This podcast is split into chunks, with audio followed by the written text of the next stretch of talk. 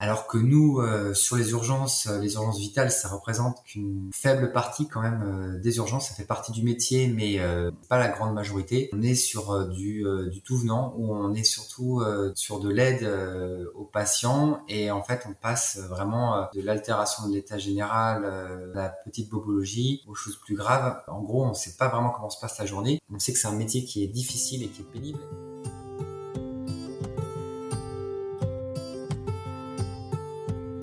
Bonjour et bienvenue dans le podcast Santé et Sécurité. Dans cet épisode, nous avons un entretien avec un professionnel venu nous présenter son métier. C'est le premier épisode avec ce type d'entretien où l'on vous présente un métier de la santé et de la sécurité. On espère cette année vous proposer d'autres portraits comme celui-là. Et pour cette première, nous recevons le docteur François-Xavier Moronval, médecin urgentiste à l'hôpital d'Épinal et au SAMU 88. À travers son portrait, vous allez en apprendre davantage sur le métier de médecin urgentiste, mais aussi sur le fonctionnement d'un service d'urgence et du SAMU. Je vous souhaite une belle écoute.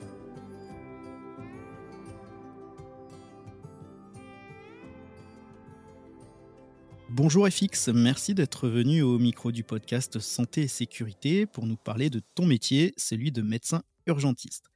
Alors, évidemment, j'ai tout plein de questions à te poser, mais avant ça, est-ce que tu pourrais te présenter pour nos auditeurs? Alors, euh, bonjour à tous. Donc, euh, oui, je suis euh, médecin urgentiste depuis presque dix ans maintenant, principalement à l'hôpital d'Épinal. Et j'ai une activité assez variée puisque je travaille aux urgences, je fais des interventions en dehors de l'hôpital SAMU. je travaille également au centre 15 de régulation médicale et j'ai une activité de spécialiste en médecine de catastrophe et euh, un petit peu quelques notions d'hypnose et pour finir responsable aussi du, du CESU qui est l'école du SAMU. Donc ça fait pas mal de choses. Alors quand on évoque le métier euh, d'urgentiste, on pense souvent à la série Urgence pour les plus vieux ou pour les plus jeunes encore à Grey's Anatomy. La réalité, c'est pas toujours ce qu'on nous montre dans, les fictions. Est-ce que tu peux nous expliquer ce qu'est le métier de médecin urgentiste aujourd'hui en 2022 en France? Alors le métier d'urgentiste, euh, en effet, donc sur le, les séries médicales, on est sur quelque chose de très... Euh, bah, il faut faire de l'audience, donc on est dans l'action très régulièrement, on est sur de l'urgence vitale. Alors que nous, euh, sur les urgences, euh, les urgences vitales, ça représente qu'une faible partie quand même euh, des urgences. Ça fait partie du métier, mais pas la grande majorité. On est sur du, tout venant, où on est surtout de, sur de l'aide aux patients. Et en fait, on passe vraiment de, de l'altération de l'état général depuis des semaines à la petite bobologie aux choses plus graves. Et euh, en gros, on ne sait pas vraiment comment se passe la journée, mais, euh, c'est souvent euh, quelque chose d'assez varié. Et enfin voilà, il y a plusieurs, aspects. Et pour moi, un élément qui est assez important, c'est la, diversité. On essaye de mettre ça de plus en plus en avant, de ne pas être cantonné dans une seule activité aux urgences, mais de faire les choses de façon assez variée. D'accord. Du coup, est-ce que tu pourrais nous raconter comment ça se passe une journée de travail dans le costume d'un médecin urgentiste qui travaille donc dans un service d'urgence à l'hôpital? Alors souvent donc le matin, bah, lorsqu'on arrive, c'est les transmissions parce que souvent il y a bien sûr souvent souvent des patients où il faut reprendre en fait les, les dossiers médicaux, des dossiers qui sont toujours en cours. Donc on a des transmissions entre souvent les équipes de nuit euh, qui viennent de terminer la nuit, alors parfois la nuit blanche, c'est difficile. Et, euh, et au petit matin, donc on, commence par euh, faire ces transmissions de patients. Et après, eh ben, on va se répartir entre nous un peu les, les patients. Euh, l'objectif, c'est d'essayer d'avoir une charge de travail un peu équivalente entre les différents médecins. Euh, sachant que euh, dans les urgences, il y a différentes filières, c'est-à-dire qu'il y a des filières, ce qu'on appelle les filières courtes, c'est plus de la traumatologie, des, des, choses qui sont censées être vues assez rapides. de la filière longue, c'est lorsque souvent on a de, de la, des soins euh, un peu plus euh, qui nécessitent un peu plus d'examen, voire des hospitalisations, euh, comme par exemple des douleurs abdominales ou des douleurs thoraciques, et on a la filière des chocages ou ce que je parlais tout à l'heure des urgences vitales. Après, on a d'autres filières spécifiques comme par exemple des filières spécifiques pour les AVC où on sait que la prise en charge doit être le plus rapide possible. Donc on a des filières spécifiques pour pas avoir de perte de chance pour les patients. On a des filières de traumatologie, de, douleurs thoraciques. Mais voilà, donc en fait, on a des activités qui sont assez variées.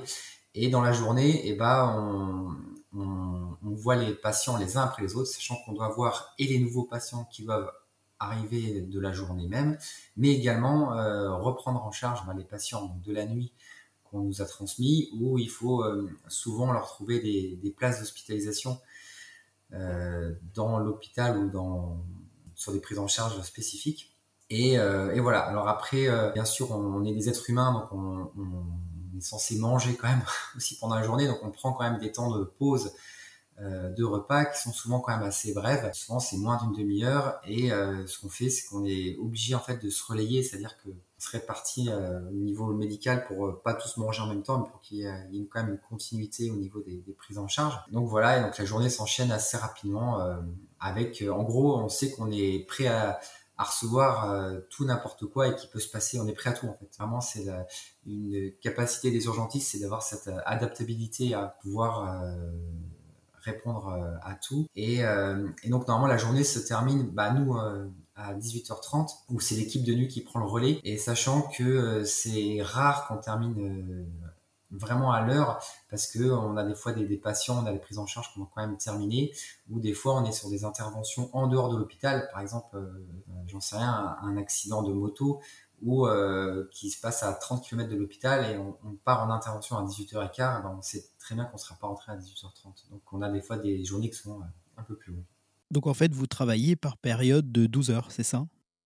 Alors, euh, en théorie, c'est 12 heures. Nous, c'est euh, des journées de 10 heures, donc euh, 8h30 le matin, 18h30 le soir. Et la nuit, euh, donc c'est 14 heures, c'est un peu plus long la nuit. Mais euh, en fait, on, la nuit commence à 18h30 parce qu'on s'est calé, nous, sur les rythmes infirmières pour avoir des rotations euh, médecins-infirmières pour avoir une, un peu une coordination au niveau des transmissions dans les soins des patients. D'accord. Et un service d'urgence comme celui dans lequel tu travailles, un médecin voit combien de patients sur sa période de travail environ? Vous avez des stats là-dessus? Euh, Alors, j'ai pas les chiffres euh, en tête, mais c'est assez variable. Euh, en moyenne, c'est une trentaine, 20-30 patients par jour, sachant que ça peut être, c'est vraiment variable parce que ça peut être beaucoup plus si on fait de la filière courte où euh, donc ça va aller très vite, on peut enchaîner euh, beaucoup de patients en même temps. Et ça peut à la fois être euh, beaucoup moins si par exemple on est sur un, gros déchocage avec un patient, deux, même juste deux patients très lourds à gérer, ça peut, ça peut m'arriver une fois d'avoir ju juste eu deux ou trois patients à prendre, des cas très graves avec par exemple des, enfants qu'il faut euh, équiper euh, complètement, où ça peut prendre énormément de temps. Donc c'est assez variable. FX, merci pour tes réponses. Donc, tu l'as évoqué un petit peu, un médecin urgentiste peut aussi travailler dans un SAMU comme, euh, comme médecin intervenant, donc à l'extérieur, tu en as parlé, ou comme euh, médecin euh, régulateur.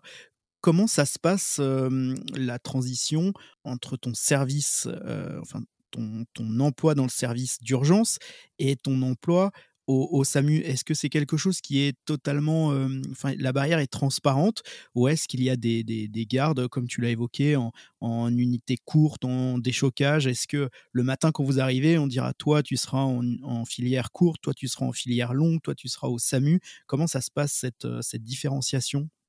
Alors exactement, euh, on a en fait, euh, on a des postes spécifiques, c'est-à-dire que on sait lorsqu'on arrive le matin, on sait que tel médecin est fléché sur le déchocage, tel médecin est fléché sur la filière courte, tel médecin est fléché sur les urgences et tel médecin est fléché sur le SAMU. Euh, parce que nous, euh, le SAMU n'est pas situé euh, dans les urgences, on est à, à moins de 10 km de l'hôpital. On est, en, on en reparlera après, je pense qu'on est sur une plateforme commune avec les pompiers. Euh, et donc nous, l'activité SAMU, donc de régulation au téléphone, c'est une activité qui est différente euh, du, des urgences. Et on est obligé en fait d'avoir cette pré-répartition à l'avance parce qu'en fait, euh, entre urgentistes, on ne fait, on n'est pas tous polyvalents. C'est-à-dire que moi, je, fais partie de, des médecins qui font toutes les activités, mais j'ai certains de mes confrères, par exemple, qui ne font pas du tout de médecine de régulation euh, au téléphone parce que c'est une activité auquel euh, ils se sentent pas avoir les, ils se sentent pas à l'aise et que c'est quelque chose qu'ils n'apprécient pas particulièrement, ce que je peux comprendre parce que c'est une activité qui est vraiment à part entière. Et euh, d'un autre côté, on a également d'autres collègues euh, plus rares, mais certains qui font beaucoup d'appels de, euh, au SAMU et qui sont un peu moins présents au niveau des urgences. Et ça, en fait, c'est quelque chose auquel on essaye actuellement de, de, de lutter dans le sens où on, essaye que les médecins urgentistes soient le plus diversifiés possible et fassent toutes les activités. Parce que bon ça c'est un de mes avis personnels mais c'est c'est on sait que c'est un métier qui est difficile et qui est pénible et le fait d'avoir euh, quelque chose de diversifié pour moi ça permet de d'augmenter la durée de vie on va dire d'un urgentiste euh, en, euh, en variant les plaisirs donc euh, voilà. Euh, après donc lorsqu'on est au, au centre 15, donc au SAMU, euh, et ben en fait, on, la, journée, on n'a pas le choix. En fait, on, prend les, les, appels les uns après les autres. Donc nous, dans les Vosges, il n'y a qu'un seul médecin régulateur. Dans d'autres, euh, dans d'autres départements, il peut y avoir plusieurs médecins. Euh, souvent, un médecin plus expérimenté et un plus jeune récupère les conseils de, son confrère. Donc là, dans les Vosges, on est tout seul et euh, ben, en fait, on enchaîne les appels les uns après les autres. Et là, contrairement à ce que je disais tout à l'heure, eh ben, c'est difficile d'aller faire une pause euh, repas pendant 30 minutes et de dire bon bah je vais manger et puis et puis les gens attendront. Donc là, eh ben, on est obligé de manger devant son poste. Donc c'est un peu particulier parce que on prend souvent quelques secondes pour aller euh, se faire couler un café à côté ou, ou, prendre un plateau repas et on mange devant le poste. Et pareil, lorsqu'on va aux, aux toilettes, par c'est souvent assez bref. Mais bon, ça fait partie du rythme un petit peu qu'on qu s'habitue. En fait. Et là aussi, vous y travaillez sur des périodes de 12 heures? Et on est calé sur les mêmes horaires. En fait, c'est comme, euh, comme aux urgences. C'est, on, on essaie d'être, sinon ça aurait été trop compliqué pour les relèves.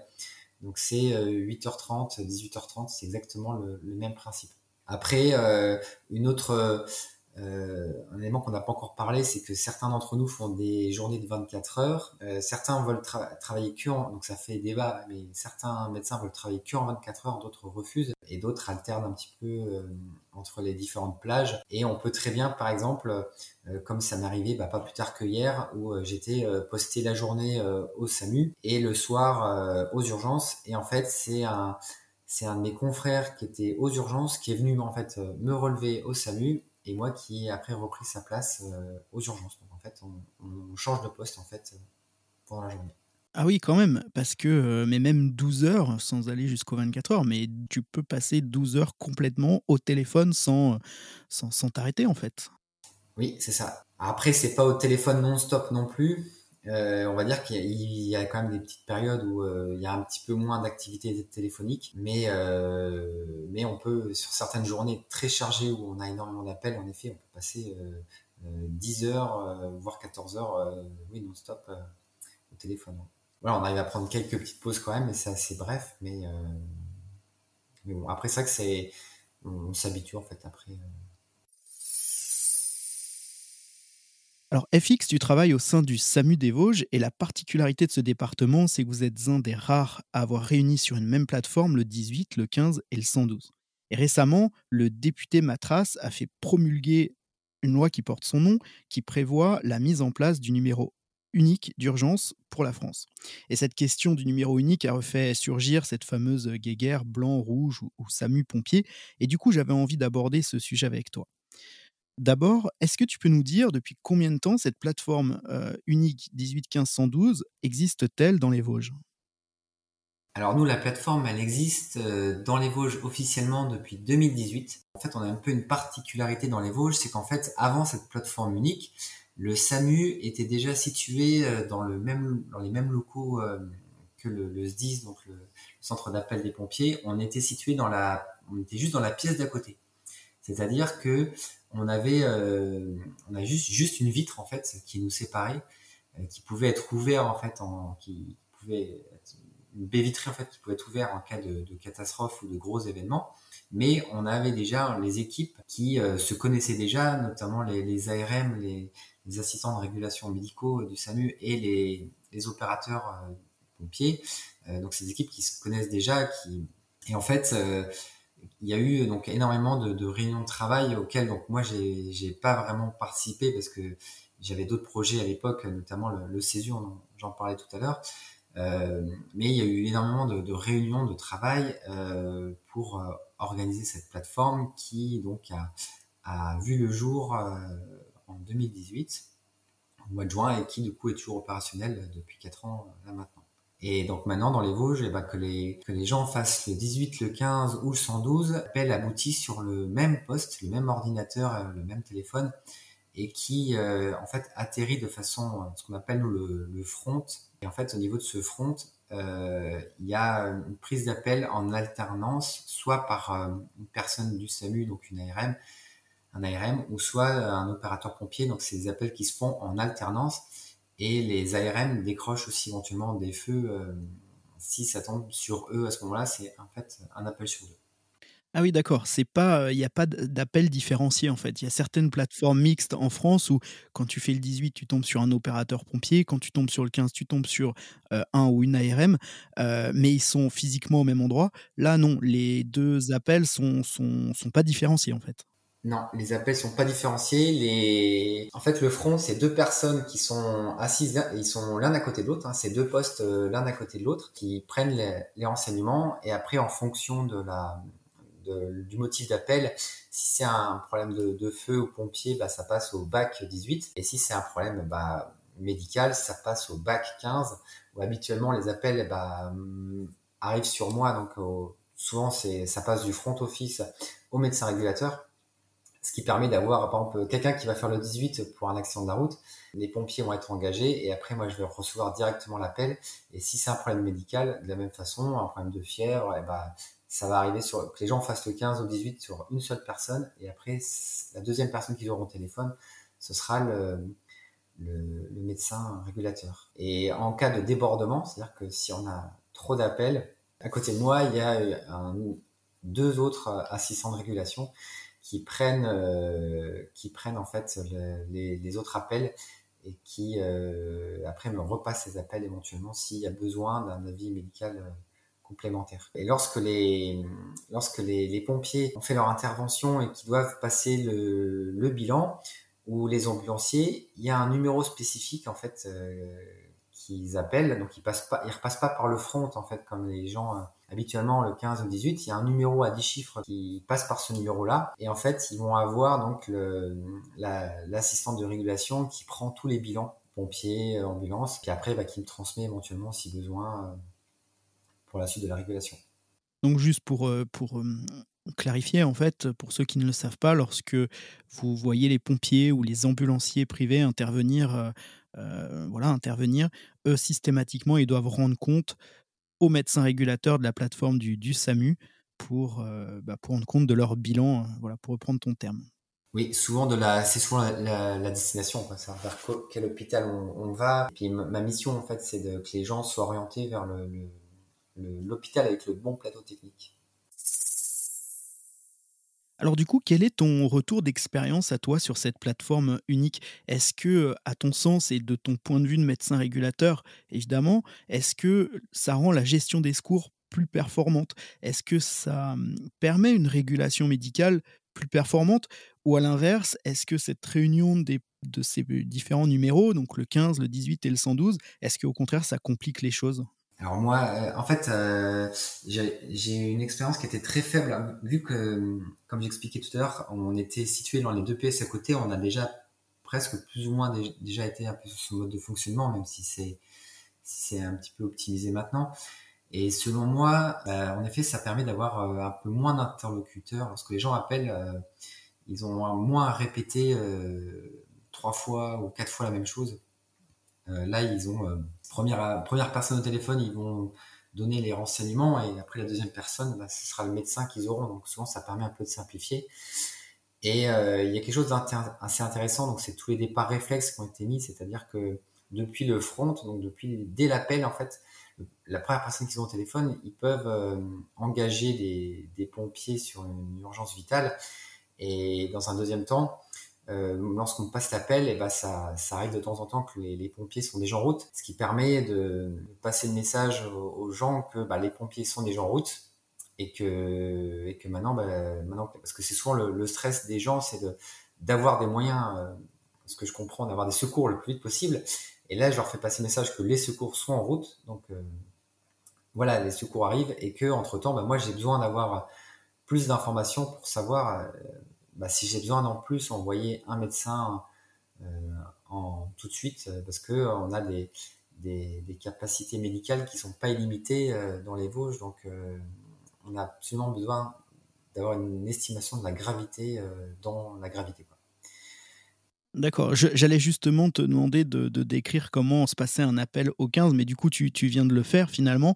Euh, donc quand on appelle le 15, il y a une prise d'appel, si j'ai bien compris, par l'ARM, l'assistant de régulation médicale ou l'opérateur pompier qui va saisir euh, l'adresse, le, motif de la demande de secours. Il va engager des secours réflexes si... Bah, si c'est nécessaire. Et dans un deuxième temps, il transférera l'appel au médecin régulateur qui lui affinera le process de, secours, si j'ai bien compris. Oui, c'est ça. C'est souvent, on me dit des fois, bah voilà, je te passe monsieur un tel qui a telle adresse.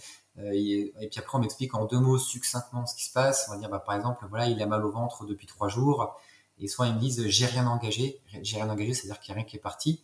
Et quelqu'un qui a mal au ventre depuis trois jours, et ben du coup, c'est ma mission après donc d'aller poser des questions et d'aller euh, rechercher des éléments de gravité pour savoir si cette personne-là, est-ce que euh, a mal au ventre depuis trois jours, mais euh, il pourrait éventuellement juste voir son médecin traitant dans la journée ce serait suffisant. Est-ce que c'est, il y a des éléments qui m'inquiètent un petit peu?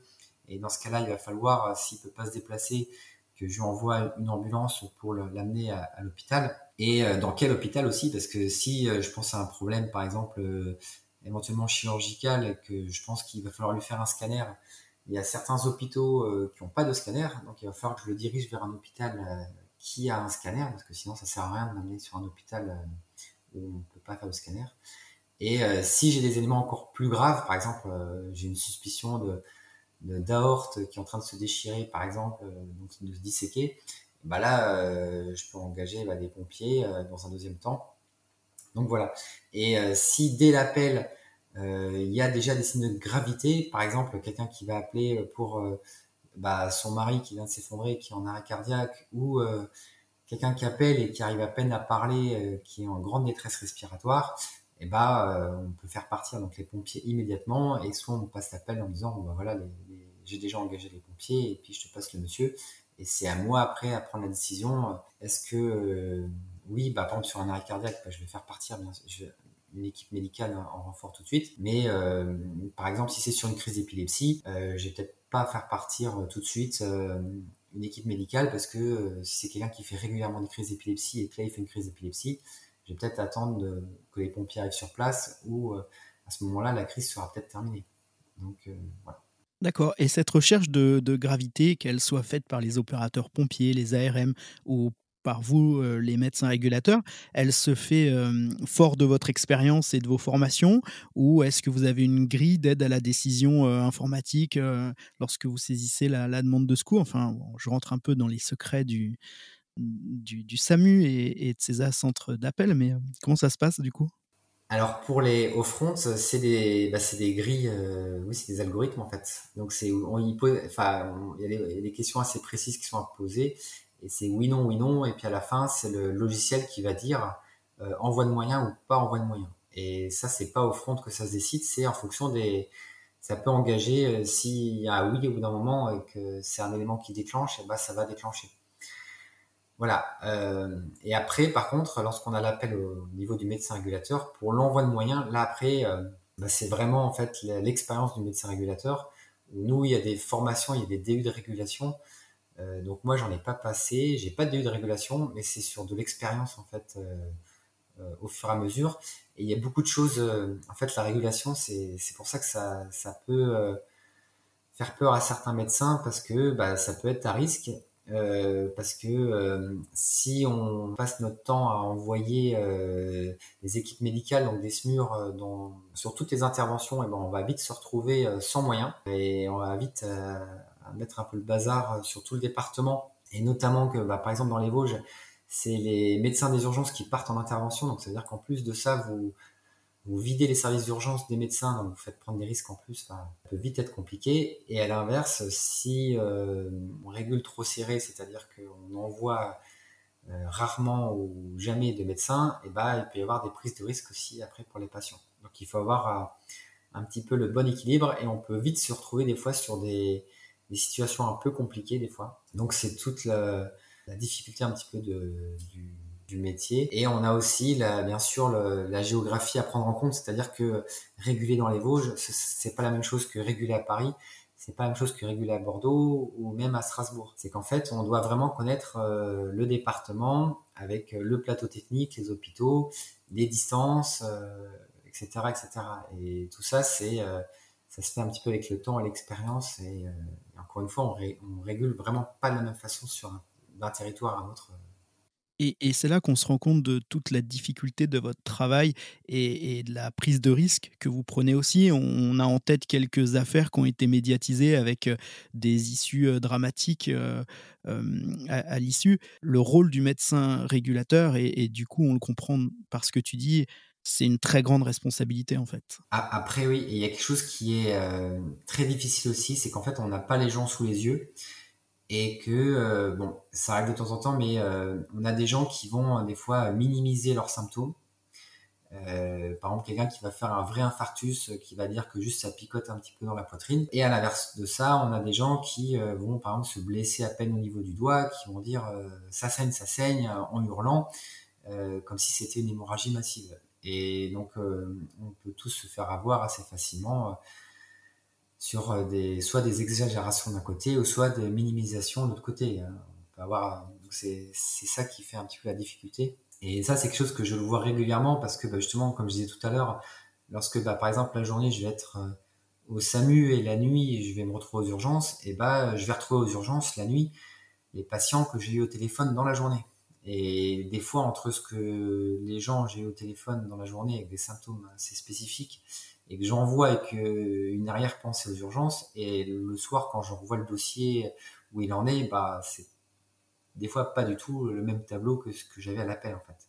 Et ça peut arriver que, bah, malheureusement, on est tous humains et, et bon, ça peut arriver que de temps en temps, même des gens, des fois, mentent un peu. Euh, euh, pour avoir des moyens ou pour avoir une ambulance pour aller à l'hôpital, euh, euh, en expliquant qu'ils n'ont pas de véhicule, que c'est pas possible d'aller à l'hôpital.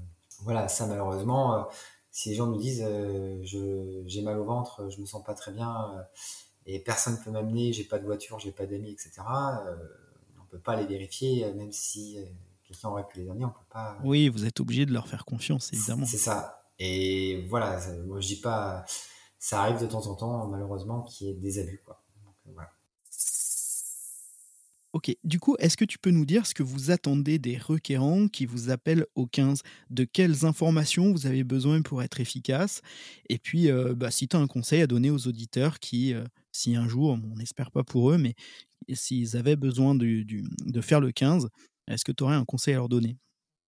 Euh, alors nous, c'est bah, essayer de garder à l'esprit qu'en fait, nous, les gens, bah, on connaît pas le dossier. C'est comme si on vous racontiez l'histoire de ce qui se passe à quelqu'un qui sait pas du tout ce qui se passe. Donc, essayer de donner le plus d'informations possible et aussi garder toujours à l'esprit que bah, au final, euh, les gens, on, on les a pas sous les yeux. Donc, imaginez vous appelez pour quelqu'un qui s'est blessé avec un couteau au niveau d'un bras. Vous dites il a une plaie. Euh, la plaie, ça peut être une plaie de 2 cm, comme ça peut être une plaie de 30 cm très profonde. Donc, euh, essayez de décrire au maximum euh, ce que vous voyez et bien sûr de rester quand même euh, au maximum attentif aux questions que le médecin vous pose. Parce que nous, bien sûr, on sait que vous avez besoin de secours. Et nous, bah, vous envoyez les bons secours, c'est notre métier. Et on a souvent des questions qui sont assez adaptées. Et on va aller tout de suite, nous, à la recherche des informations qui vont nous aider à prendre la bonne décision et vous envoyer surtout les bons moyens. C'est voilà, essayer de, même si c'est facile à dire, mais de, de, de garder la tête euh, froide et de répondre euh, aux plus simples questions et de donner euh, les informations qu'on vous demande, simplement. Parce que voilà, ça peut arriver qu'on est sur des, par exemple, on sait très bien, c'est quelqu'un qui est en arrêt cardiaque. Bon, je prends la situation extrême, mais quelqu'un qui va être en arrêt cardiaque, ben, c'est probablement qu'il faut débuter le massage cardiaque le plus tôt possible et que souvent, euh, bien sûr, nous on fait partir les pompiers, on fait partir euh, une équipe SMUR du SAMU. Mais tant que les pompiers sont pas là, bah, personne ne débute le massage cardiaque à part vous qui êtes à côté. Et en fait, euh, nous, ce qu'on essaie de faire passer comme message à ce moment-là, c'est que c'est à vous de débuter le massage cardiaque euh, et que les secours dans tous les cas arrivent. Euh, mais malgré ça, on a des fois des gens qui sont un peu euh, en état de choc et qui euh, sont omnibulés à envoyer moins de secours, envoyer moins des secours et qui, euh, et qui n'arrivent pas à passer ce cap-là et qui, malheureusement, impossible de leur faire faire débuter un massage cardiaque. Voilà, donc ça, c'est, mais c'est lié aussi en partie euh, au contexte du stress aigu euh, qui est totalement compréhensible. Mais euh, voilà, donc on essaie de faire passer des messages clairs. Alors aujourd'hui, c'est un secret pour personne. On voit tous les jours des services hospitaliers, notamment des services d'urgence fermés par manque de personnel. Notre système de santé actuel souffre d'un manque de personnel hospitalier, d'un manque de professionnels libéraux aussi, alors que la demande de soins ne cesse d'augmenter. Selon toi, est-ce que la télérégulation que vous utilisez donc au, au sein du SAMU 88 est utile pour euh, limiter l'embolisation des services de secours Alors, des services de secours, oui, mais surtout des services d'urgence. Est-ce que c'est un levier, par exemple, pour limiter le transport systématique sur un centre hospitalier des patients par les pompiers ou les ambulanciers? Ou pour limiter aussi peut-être l'envoi d'équipes médicales qui sont, tu l'as dit, euh, limitées en nombre?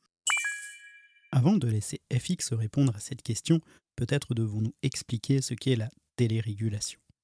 D'abord, il y a plusieurs sortes de télérégulation. La première, elle se fait entre le médecin régulateur et l'appelant. Elle permet d'avoir une visioconférence ensemble via le smartphone du requérant, par exemple. C'est un outil qui est en essai dans quelques départements depuis peu. Ce nouvel outil permet au médecin d'optimiser sa régulation en pouvant évaluer plus efficacement la situation du requérant grâce à la vidéo. Cela peut aussi servir pour accompagner plus facilement le requérant dans la mise en place d'un geste de premier secours, par exemple comme un massage cardiaque. Mais ici, nous parlons de la régulation avec les services de secours et les sociétés d'ambulance. Le SAMU 88 a mis en place avec le SDIS 88 et les ambulanciers du département un logiciel commun qui permet d'optimiser la régulation des secours. Lorsqu'une équipe de pompiers ou d'ambulanciers est engagée par le SAMU sur une intervention, leur travail est de réaliser un examen secouriste de celle-ci, à l'issue duquel ils devront réaliser une régulation. C'est-à-dire contacter le centre 15 pour informer du bilan du patient, et à l'issue de ce bilan, le médecin régulateur décidera de l'envoi d'une équipe médicale et ou du transport de ce patient, ou pas d'ailleurs, vers un centre hospitalier.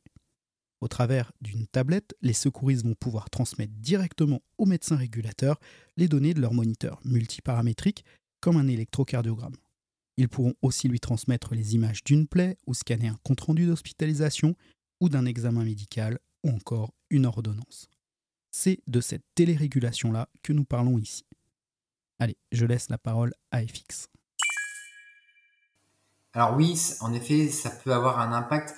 Euh, alors après, d'après mon expérience euh, assez minime, enfin en tout cas sur le sur l'entrée des patients dans les urgences, euh, parce que comme je disais tout à l'heure, nous on n'a pas le visuel des, patients et c'est principalement sur des, des photos qu'on peut avoir de, de plaies spécifiques où on peut se rendre compte que bah que là bah, c'est peut-être pas la peine de l'amener à l'hôpital pour une égratignure donc ça peut préciser un petit peu le type de, prise en charge. Euh, après, pour moi, ce qui est vraiment le plus intéressant, je pense, euh, au niveau de la, la télérégulation, c'est surtout l'orientation des patients vers le bon hôpital. Et principalement, je pense à, notamment nous, on a les, transmission des électrocardiogrammes, donc des, enregistrements cardiaques, parce que quelqu'un qui va faire une, douleur thoracique, au final, euh, la confirmation d'un diagnostic d'infarctus, ça va se faire avec euh, cet examen-là, cet électrocardiogramme. Et, euh, et, en fait, le fait de pouvoir le faire directement à domicile, ça peut nous faire, par une équipe pompier ou ambulancier, donc télétransmis au médecin au centre de régulation, eh ben, ça peut permettre donc de confirmer le diagnostic et donc de, d'envoyer une équipe médicale pour que le patient soit transporté directement dans le bon hôpital. Notamment nous dans les Vosges, par exemple, on n'a pas de, de plateau technique pour euh, prendre en charge les, infarctus euh, avec une obstruction totale, où il faut faire un examen, ce qu'on appelle une coronarographie, pour euh, déboucher le, les artères coronaires du cœur. Et cet examen-là, en fait, il peut être fait que sur Nancy.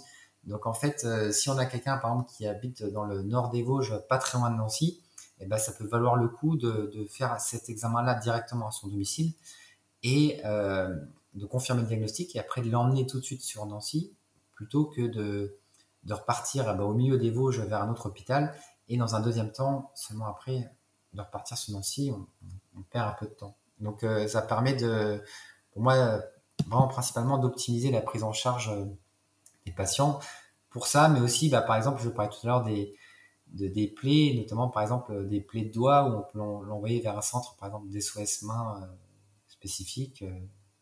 voilà, par exemple. D'accord.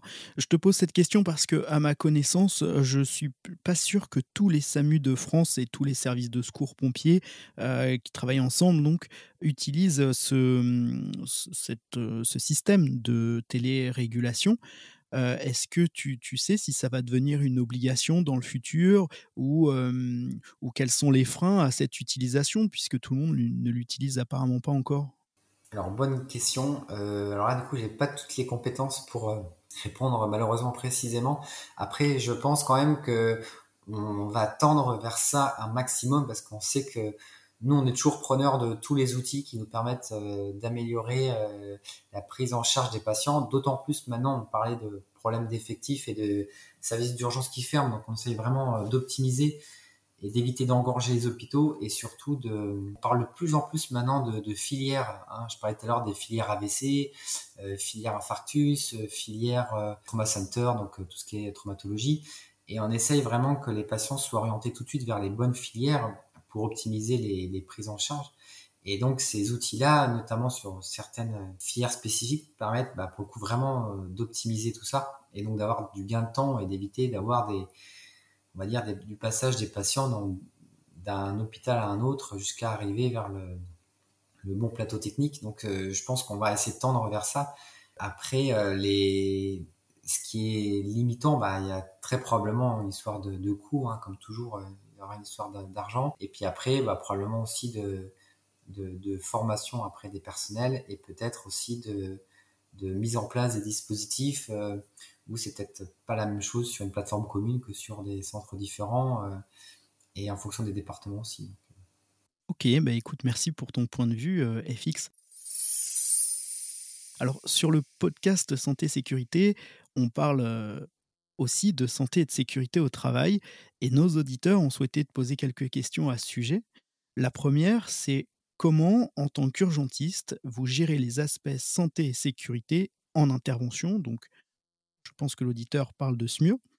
Dans sa question, il s'interrogeait notamment sur le risque routier, sur les prises de risque que cela peut comporter de se rendre en intervention ou de devoir transporter très rapidement un, patient. Comment vous, gérez cet aspect sécurité là et ben après nous les euh, en tant qu'équipe smuriste on est très dépendant aussi de bah on a des bien sûr on a les des tenues d'intervention enfin on a les, les rangers euh, parce que lorsqu'on intervient principalement sur le bord de la route et ben on a les souvent des, des rangers, des tenues adaptées. On a bien sûr les gilets euh, fluo. Et puis après, bah on est euh, nous en tant qu'équipe SMUR, c'est pas nous qui allons baliser en fait euh, la route, mais ça se fait euh, bah, avec les avec les cônes euh, via les pompiers. Et puis bah, les forces de l'ordre, c'est surtout d'avoir les forces de l'ordre qui sont là après le, assez vite pour réguler un petit peu la circulation autour de nous. Et puis après, on essaye au maximum d'éviter les prises de risque au maximum pour les équipes, euh, que ce soit pour les équipes euh, médicales euh, et secouristes, c'est au maximum malgré tout le patient, mais aussi les équipes avant tout. On essaye vraiment de se limiter, d'être assez prudent, même si ça peut arriver, c'est déjà arrivé sur des interventions qu'avec l'émotion ou, de vouloir aller vite, on a déjà eu des fois des, pompiers ou des infirmiers ou infirmières qui vont se blesser, qui vont par exemple, se prendre à une porte dans la tête ou qui vont se, s'ouvrir avec une civière, par exemple. Donc ça, ça peut arriver.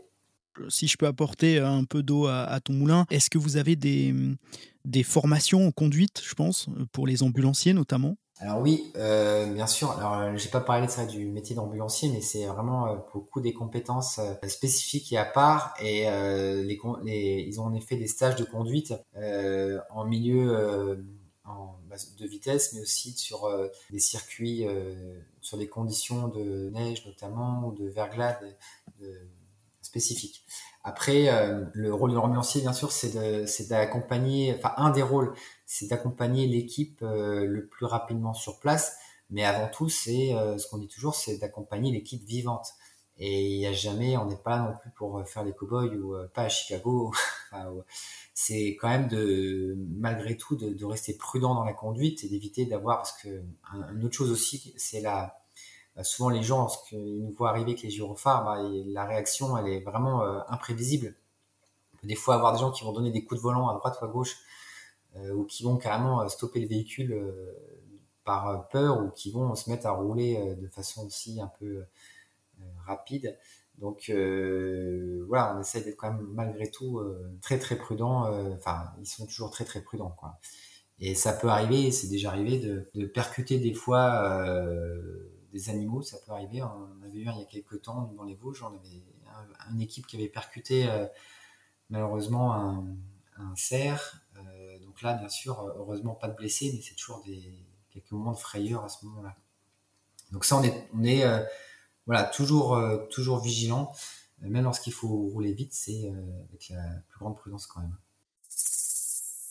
On l'a pas évoqué, mais une équipe SMUR dans les Vosges, c'est quoi? C'est un ambulancier, un médecin urgentiste et un infirmier anesthésiste, c'est ça? Alors c'est un ambulancier SMUR, c'est un médecin urgentiste et alors nous on n'a pas les infirmiers anesthésistes dans les Vosges, nous ne sont pas dans les VLM, c'est des infirmiers des urgences.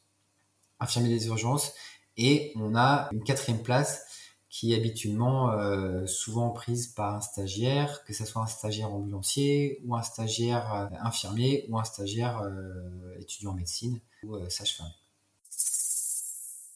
Alors, on a vu une autre question qui nous a été posée en termes de santé et de sécurité au travail. Euh, l'auditeur demande comment vous traitez les aspects psychologiques du métier. Et il précise le stress avant une intervention, la pression des autres intervenants ou des proches du patient, les difficultés après une intervention forte et l'implication en cas de situation personnelle similaire. En fait, je crois que notre auditeur souhaitait euh, t'interroger autour des risques psychosociaux de votre métier. Euh, alors c'est souvent euh, la préparation, bah, c'est habituellement quand euh, on, se prépare quand on part en intervention SMUR, parce que par exemple quand il y a un patient qui arrive pas bien aux urgences en détresse vitale, souvent on n'a pas le temps de se préparer parce que on nous appelle, il est pas bien et puis on y va tout de suite. Donc on est tout de suite dans le feu de l'action. Et lorsqu'on part sur une intervention difficile, par exemple, on sait qu'on va partir sur quelqu'un qui est pendu ou, ou sur un enfant qui est noyé ou voilà, enfin quelque chose de, grave, euh, euh, il y a déjà toute une préparation où on va euh, profiter un petit peu du temps de, route. Alors après, c'est vraiment personne dépendant, mais on a des gens qui vont pas parler, qui vont rester concentrés, d'autres qui vont avoir besoin d'exprimer un peu les choses. On a un peu tous notre façon de, faire en partant d'intervention. Moi, j'ai assez récemment découvert l'hypnose et souvent, quand c'est des interventions difficiles, je me mets en auto-hypnose une espèce de transe légère qui me permet un peu de, de, partir ailleurs en fait et d'être en fait plus serein lorsque j'arrive sur une intervention. Et voilà, on, est, on, a un peu tous nos propres défenses, on va dire, et euh, on se connaît aussi à force avec le temps, on se connaît un peu tous et on sait que euh, on va pas euh, gérer le stress de la même façon, même si on le gère tous, bien sûr, sinon on ne ferait pas ce métier-là, parce que je pense qu'un urgentiste qui qui arrive plus à gérer son stress, c'est qu'au bout d'un moment, il y a quelque chose qui va pas ou qui va plus. Mais euh, la gestion du stress, on, la gère tous à notre façon. Donc certains vont la gérer avec de l'humour. Ça, peut paraître paradoxal, mais l'humour peut permettre de faire passer énormément de choses. Ou d'autres personnes qui vont très peu parler, ou d'autres qui vont se dissocier complètement, ou se mettre des barrières, ou d'autres personnes parlent énormément. Donc c'est assez variable d'une personne à l'autre. Et euh, donc, voilà, mais en, règle générale, quand on part en intervention, on parle assez peu. Euh, parce que je pense qu'on est tous un peu concentrés et on visualise un peu tous euh, les gestes qu'on va faire. Par exemple, si euh, bah, je prenais l'exemple d'un pendu, bon, on va un peu s'imaginer, voilà, il va probablement falloir lui poser une perfusion, il va falloir probablement l'intuber, il ne faut pas oublier le collier cervical. En fait, on ressasse un peu tous les éléments un peu importants qu'on va devoir, on va devoir dérouler. Et on part toujours aussi du principe que c'est le pire, c'est-à-dire que des fois, on nous annonce quelqu'un en arrêt cardiaque ou inconscient et le motif n'est pas toujours le même, mais dans notre tête, euh, voilà, on est du coup plus rassuré si ça va mieux, mais on s'imagine souvent le, pire d'emblée. Et après, donc, lorsqu'on a vécu l'intervention, et des fois on, vit des interventions très, voire extrêmement difficiles, quand c'est vraiment très très dur, ce qu'on fait souvent, c'est qu'on va, on va faire un espèce de débriefing, on, parle même de diffusing, c'est-à-dire qu'on va libérer un peu le, les émotions et on va essayer de, faire parler un peu tout le monde sur son ressenti et ce que comment tout le monde a vécu la situation. Et ça, c'est surtout important parce que pour moi, ça fait dix ans du coup que je fais ce métier-là, donc je commence à faire partie presque des vétérans. Mais avec nous, bah, je disais tout à l'heure qu'on a assez souvent des, des, stagiaires, des étudiants, et puis bah, mine de rien, eux, ça peut être leur première intervention. Il y a des fois des stagiaires euh, sapeurs-pompiers apprenants euh, qui peuvent être choqués assez facilement. Donc c'est assez important de. je pense que c'est un des rôles aussi de, à ce moment du médecin régulateur d'aller euh, du médecin urgentiste, je veux dire par régulateur, du médecin urgentiste d'aller euh, un peu faire le tour des, des, équipes et puis de, de, faire un petit peu parler euh, tout le monde et puis d'avoir le ressenti un peu de tout le monde. Après, nous, on a la possibilité d'avoir une psychologue au travail, dans les équipes pompiers aussi. et après, je sais qu'en tout cas, en, concret, ça reste exceptionnel, euh, voire euh, plus qu'exceptionnel que les gens aillent voir euh, les psychologues dans un deuxième temps. Mais souvent, le débriefing à chaud permet un peu de faire passer l'intervention. On va changer de domaine encore. J'aurais voulu aussi parler de formation avec toi, parce que c'est une de tes casquettes. Tu nous as dit que tu étais le responsable pédagogique du, du CESU 88. Alors, vous pouvez aller réécouter notre tout premier épisode sur lequel on vous explique, entre autres, ce qu'est le CESU, le Centre d'enseignement en soins d'urgence. Est-ce que tu peux nous expliquer quelle formation vous délivrez, vous, au CESU 88 Qui sont les formateurs et à qui ces formations sont-elles destinées? Alors, les, donc le CESU, ça délivre ce qu'on appelle des AFGSU. FGSU, c'est formation, gestes et soins d'urgence pour faire assez simple, c'est des formations de gestes de premier secours. Donc, on parle de gestes qui sauvent pour les soignants et pour les gens qui travaillent dans les établissements de santé, comme les hôpitaux ou euh, les, EHPAD, par exemple. Parce que euh, il y a plusieurs années, on s'était rendu compte que euh, quelqu'un qui faisait un arrêt cardiaque dans la rue, eh ben, il avait plus de chances de survie qu'à l'hôpital. Ce qui peut paraître paradoxal, mais c'est vrai que dans le monde des urgences, gérer un arrêt cardiaque, c'est quelque chose qu'on fait assez régulièrement dans un service de neurologie, par exemple, ou, ou de dermato, eh ben, c'est plus rare quand même de prendre en charge un arrêt cardiaque, voire exceptionnel, et heureusement. Euh, et donc, bah, on fait bien les choses que ce qu'on fait régulièrement, et c'est pour ça qu'on a mis en place euh, ces formations-là pour le personnel soignant, notamment infirmières et soignants, pour que une prise en charge puisse être débutée le plus tôt possible pour éviter d'avoir des, des pertes de chance à l'hôpital. Et en dehors de l'hôpital, on a aussi, dans les soignants, bien sûr, il y a les, dentistes ou les pharmaciens. On s'imagine très bien que quelqu'un qui va avoir une douleur dans la poitrine ou qui va se blesser, son premier réflexe, ça va être d'aller euh, dans une pharmacie si c'est un milieu qui est un petit peu isolé, qui n'a pas de médecin à proximité. Et si la personne se présente à la pharmacie, bah, c'est bien que le pharmacien sache quoi faire, notamment si le patient est en détresse vitale et s'il va pas bien. Donc c'est un peu cet objectif-là. Et ce qui diffère des formations euh, secouriste classique, c'est que là, euh, vu qu'on est sur des gens qui ont des compétences euh, médicales, on est sur une formation qui est plus basée sur bah, des éléments médicaux et euh, sur de l'objectif à atteindre en termes de, gestes de secours. Donc on est un petit peu moins, on va dire, militaire et algorithme que respire oui non, inconscient oui non, mais plus dans un, dans un objectif en fait de pourquoi on fait le geste. Et donc euh, voilà, et donc en fait pour aller jusqu'au bout, on a en fait deux niveaux. On a la FGSU niveau 2 qui est vraiment pour les soignants, donc les gens qui touchent des patients, et la FGSU niveau 1 qui est pour des gens non soignants qui travaillent, bah, comme je disais, dans les établissements de santé. Ça peut être très bien les personnes de direction, comme les gens des cuisines ou les femmes de ménage, par exemple. Ok. Et vous délivrez d'autres types de formations que la FGSU alors euh, oui, on a des formations. Alors après, ça dépend un petit peu des, des CESU en fait. On a des on a des formations qui sont un peu plus spécialisées que ça peut être en fait sur des, des formations spécifiques sur les gestions de d'accouchement euh, à domicile ou que ça, ou ça peut être sur des formations euh, de, de gestes d'urgence pédiatrique ou de régulation ou d'attentats. En fait, on, on, est sur des formations à chaque fois dans l'urgence pour du personnel soignant et sur des domaines un peu spécifiques.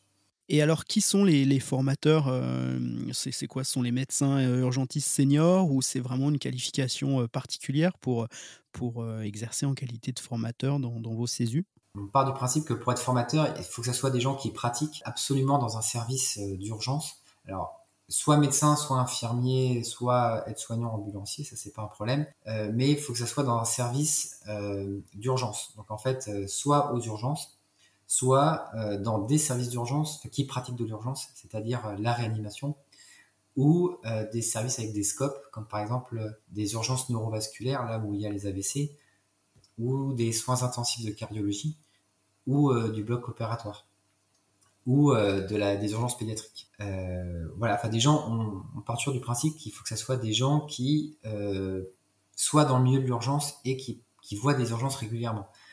Euh, si euh, du jour au lendemain, une infirmière qui travaille aux urgences euh, en a marre et décide d'aller travailler dans, une maison de retraite ou dans une EHPAD, eh ben, en fait, elle va perdre sa qualification de formatrice parce que, eh ben, vu qu'elle ne va plus pratiquer, elle perd en fait en, qualité. Et nous, c'est des éléments qui sont importants dans ces formations, c'est que c'est, ça reste énormément basé sur du, du pratique et sur notamment aussi du retour d'expérience de chacun.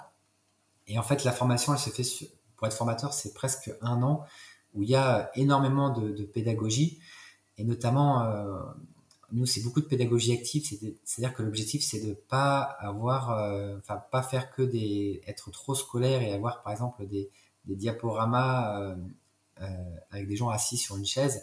C'est que là être plus dans l'action avec des mises en situation, ce qu'on appelle de la simulation où on, fait des scénarios, où on met les gens euh, dans des situations euh, qui semblent réelles pour eux, où euh, du coup on peut laisser faire les erreurs et puis dire bah voilà là là as fait telle erreur et puis de débriefer un peu sur cette erreur là pour en situation réelle après ne, plus le faire. Et donc sur de la pédagogie active aussi, ce qu'on appelle de la notamment, bon, je vais pas rentrer dans les détails, mais par exemple des soit par type de jeu ou de qu'on appelle la pédagogie de la découverte, où les gens vont, vont, découvrir au fur et à mesure et apprendre comme ça. c'est des, éléments un peu euh, innovants et qui stimulent un peu la motivation et qui donc euh, ancrent plus en fait euh, l'apprentissage et le, comment dire, de garder en fait après dans le temps en fait les compétences. Ok. Et du coup, vous, vous, déplacez dans les services ou sont les professionnels qui viennent euh, dans, dans vos locaux, dans les locaux du CESU? Alors, dans les services, c'est souvent pas adapté. Il n'y a, souvent pas de place dans les. Dans les, les services sont assez petits. Donc, euh, oui, c'est dans nos locaux. On a des salles de formation déjà adaptées, en fait, avec le, avec le matériel. Et on a même, euh, dans nos locaux, on a une, une, chambre de simulation où, en fait, on a recréé une chambre de patient avec un mannequin et où, du coup, les gens peuvent se mettre en, tenue euh, de travail euh, d'hôpital pour rentrer plus facilement dans, le, dans leur rôle.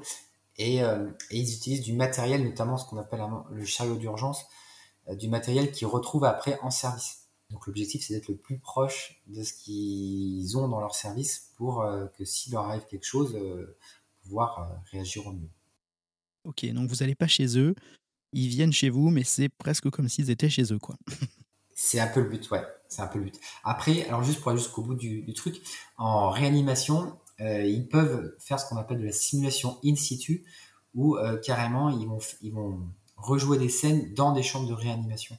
Mais pour ça, ça nécessite euh, souvent d'avoir un projet de service et du coup d'avoir un, peu une chambre à disposition libre à ce moment-là. On sait que bon, les lits de réanimation avec le Covid, on a bien vu qu'on est un peu en pénurie de lits. Mais s'il y a certains services qui ont des chambres fait pour ça, eh ben, c'est aussi bien d'avoir euh, de s'entraîner euh, à faire ça en simulation in situ. Donc c'est ce qu'on essaye de tendre vers ça. Et après, bon, on a encore un petit peu de retard en France, mais aux États-Unis, il y a énormément de services où ils ont carrément d'emblée en fait une chambre de simulation dans les services de réanimation. Dernière question, et on va plutôt aller sur le plan politique. On a parlé tout à l'heure de notre système de santé qui est en souffrance et, qui clairement a des difficultés de, fonctionnement pour plein de raisons. Alors attention, question très difficile. Si toi, FX, tu étais au, ministère de la Santé, quelles seraient tes propositions pour tenter d'améliorer notre système de santé et l'accès aux soins?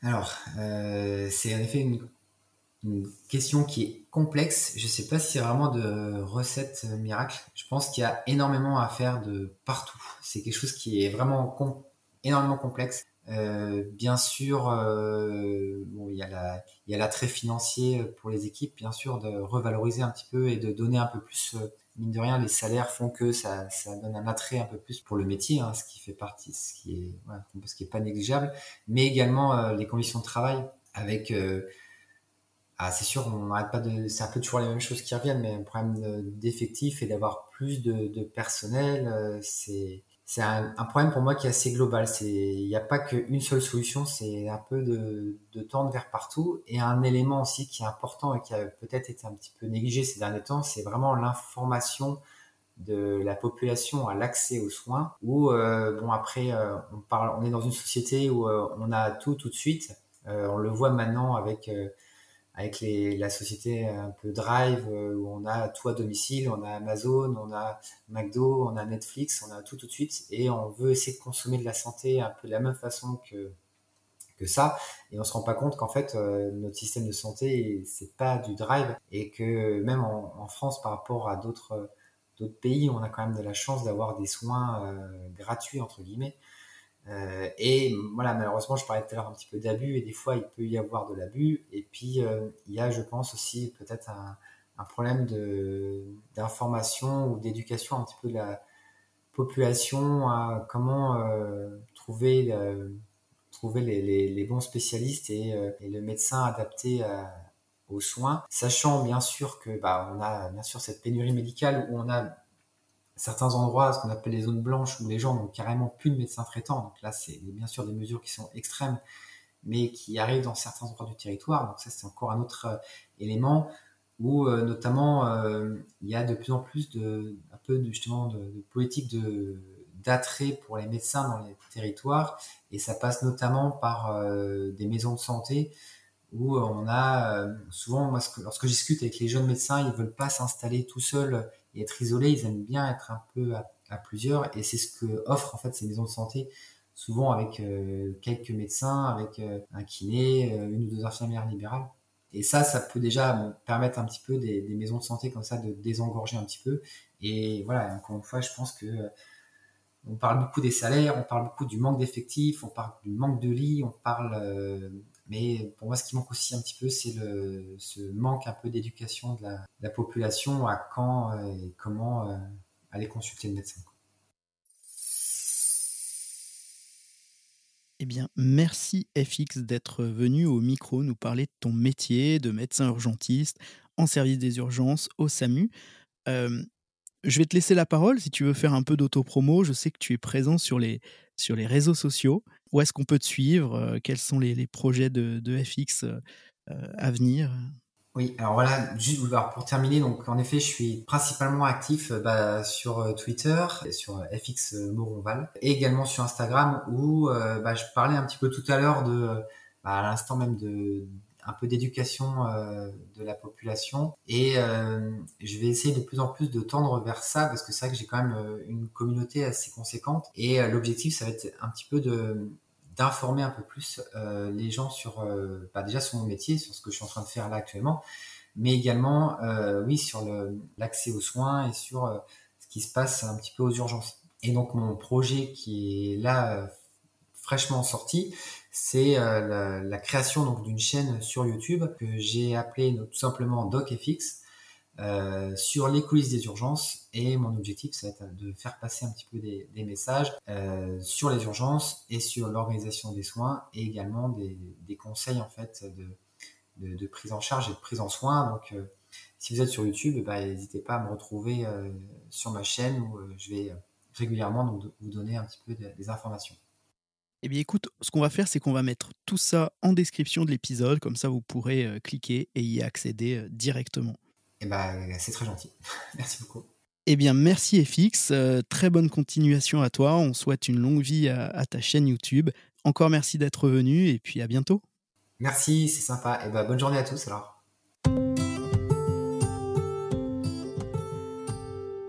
J'espère que ce premier entretien sur un métier du monde de la santé et de la sécurité vous aura permis d'en apprendre davantage. Si vous avez aimé cet épisode, n'hésitez pas à mettre des étoiles ou des cœurs sur votre appli de podcast, à le partager et à en parler autour de vous. Ça aidera beaucoup. Et comme dirait un podcasteur que j'adore, même si vous n'avez pas aimé, partagez-le quand même, on ne sait jamais. Si vous souhaitez voir un sujet traité en particulier dans cette émission, pour toute demande de collaboration ou autre, vous pouvez me contacter sur la boîte mail santé-sécurité.podcast@gmail.com. Je vous souhaite une belle journée, mais surtout, prenez soin de vous.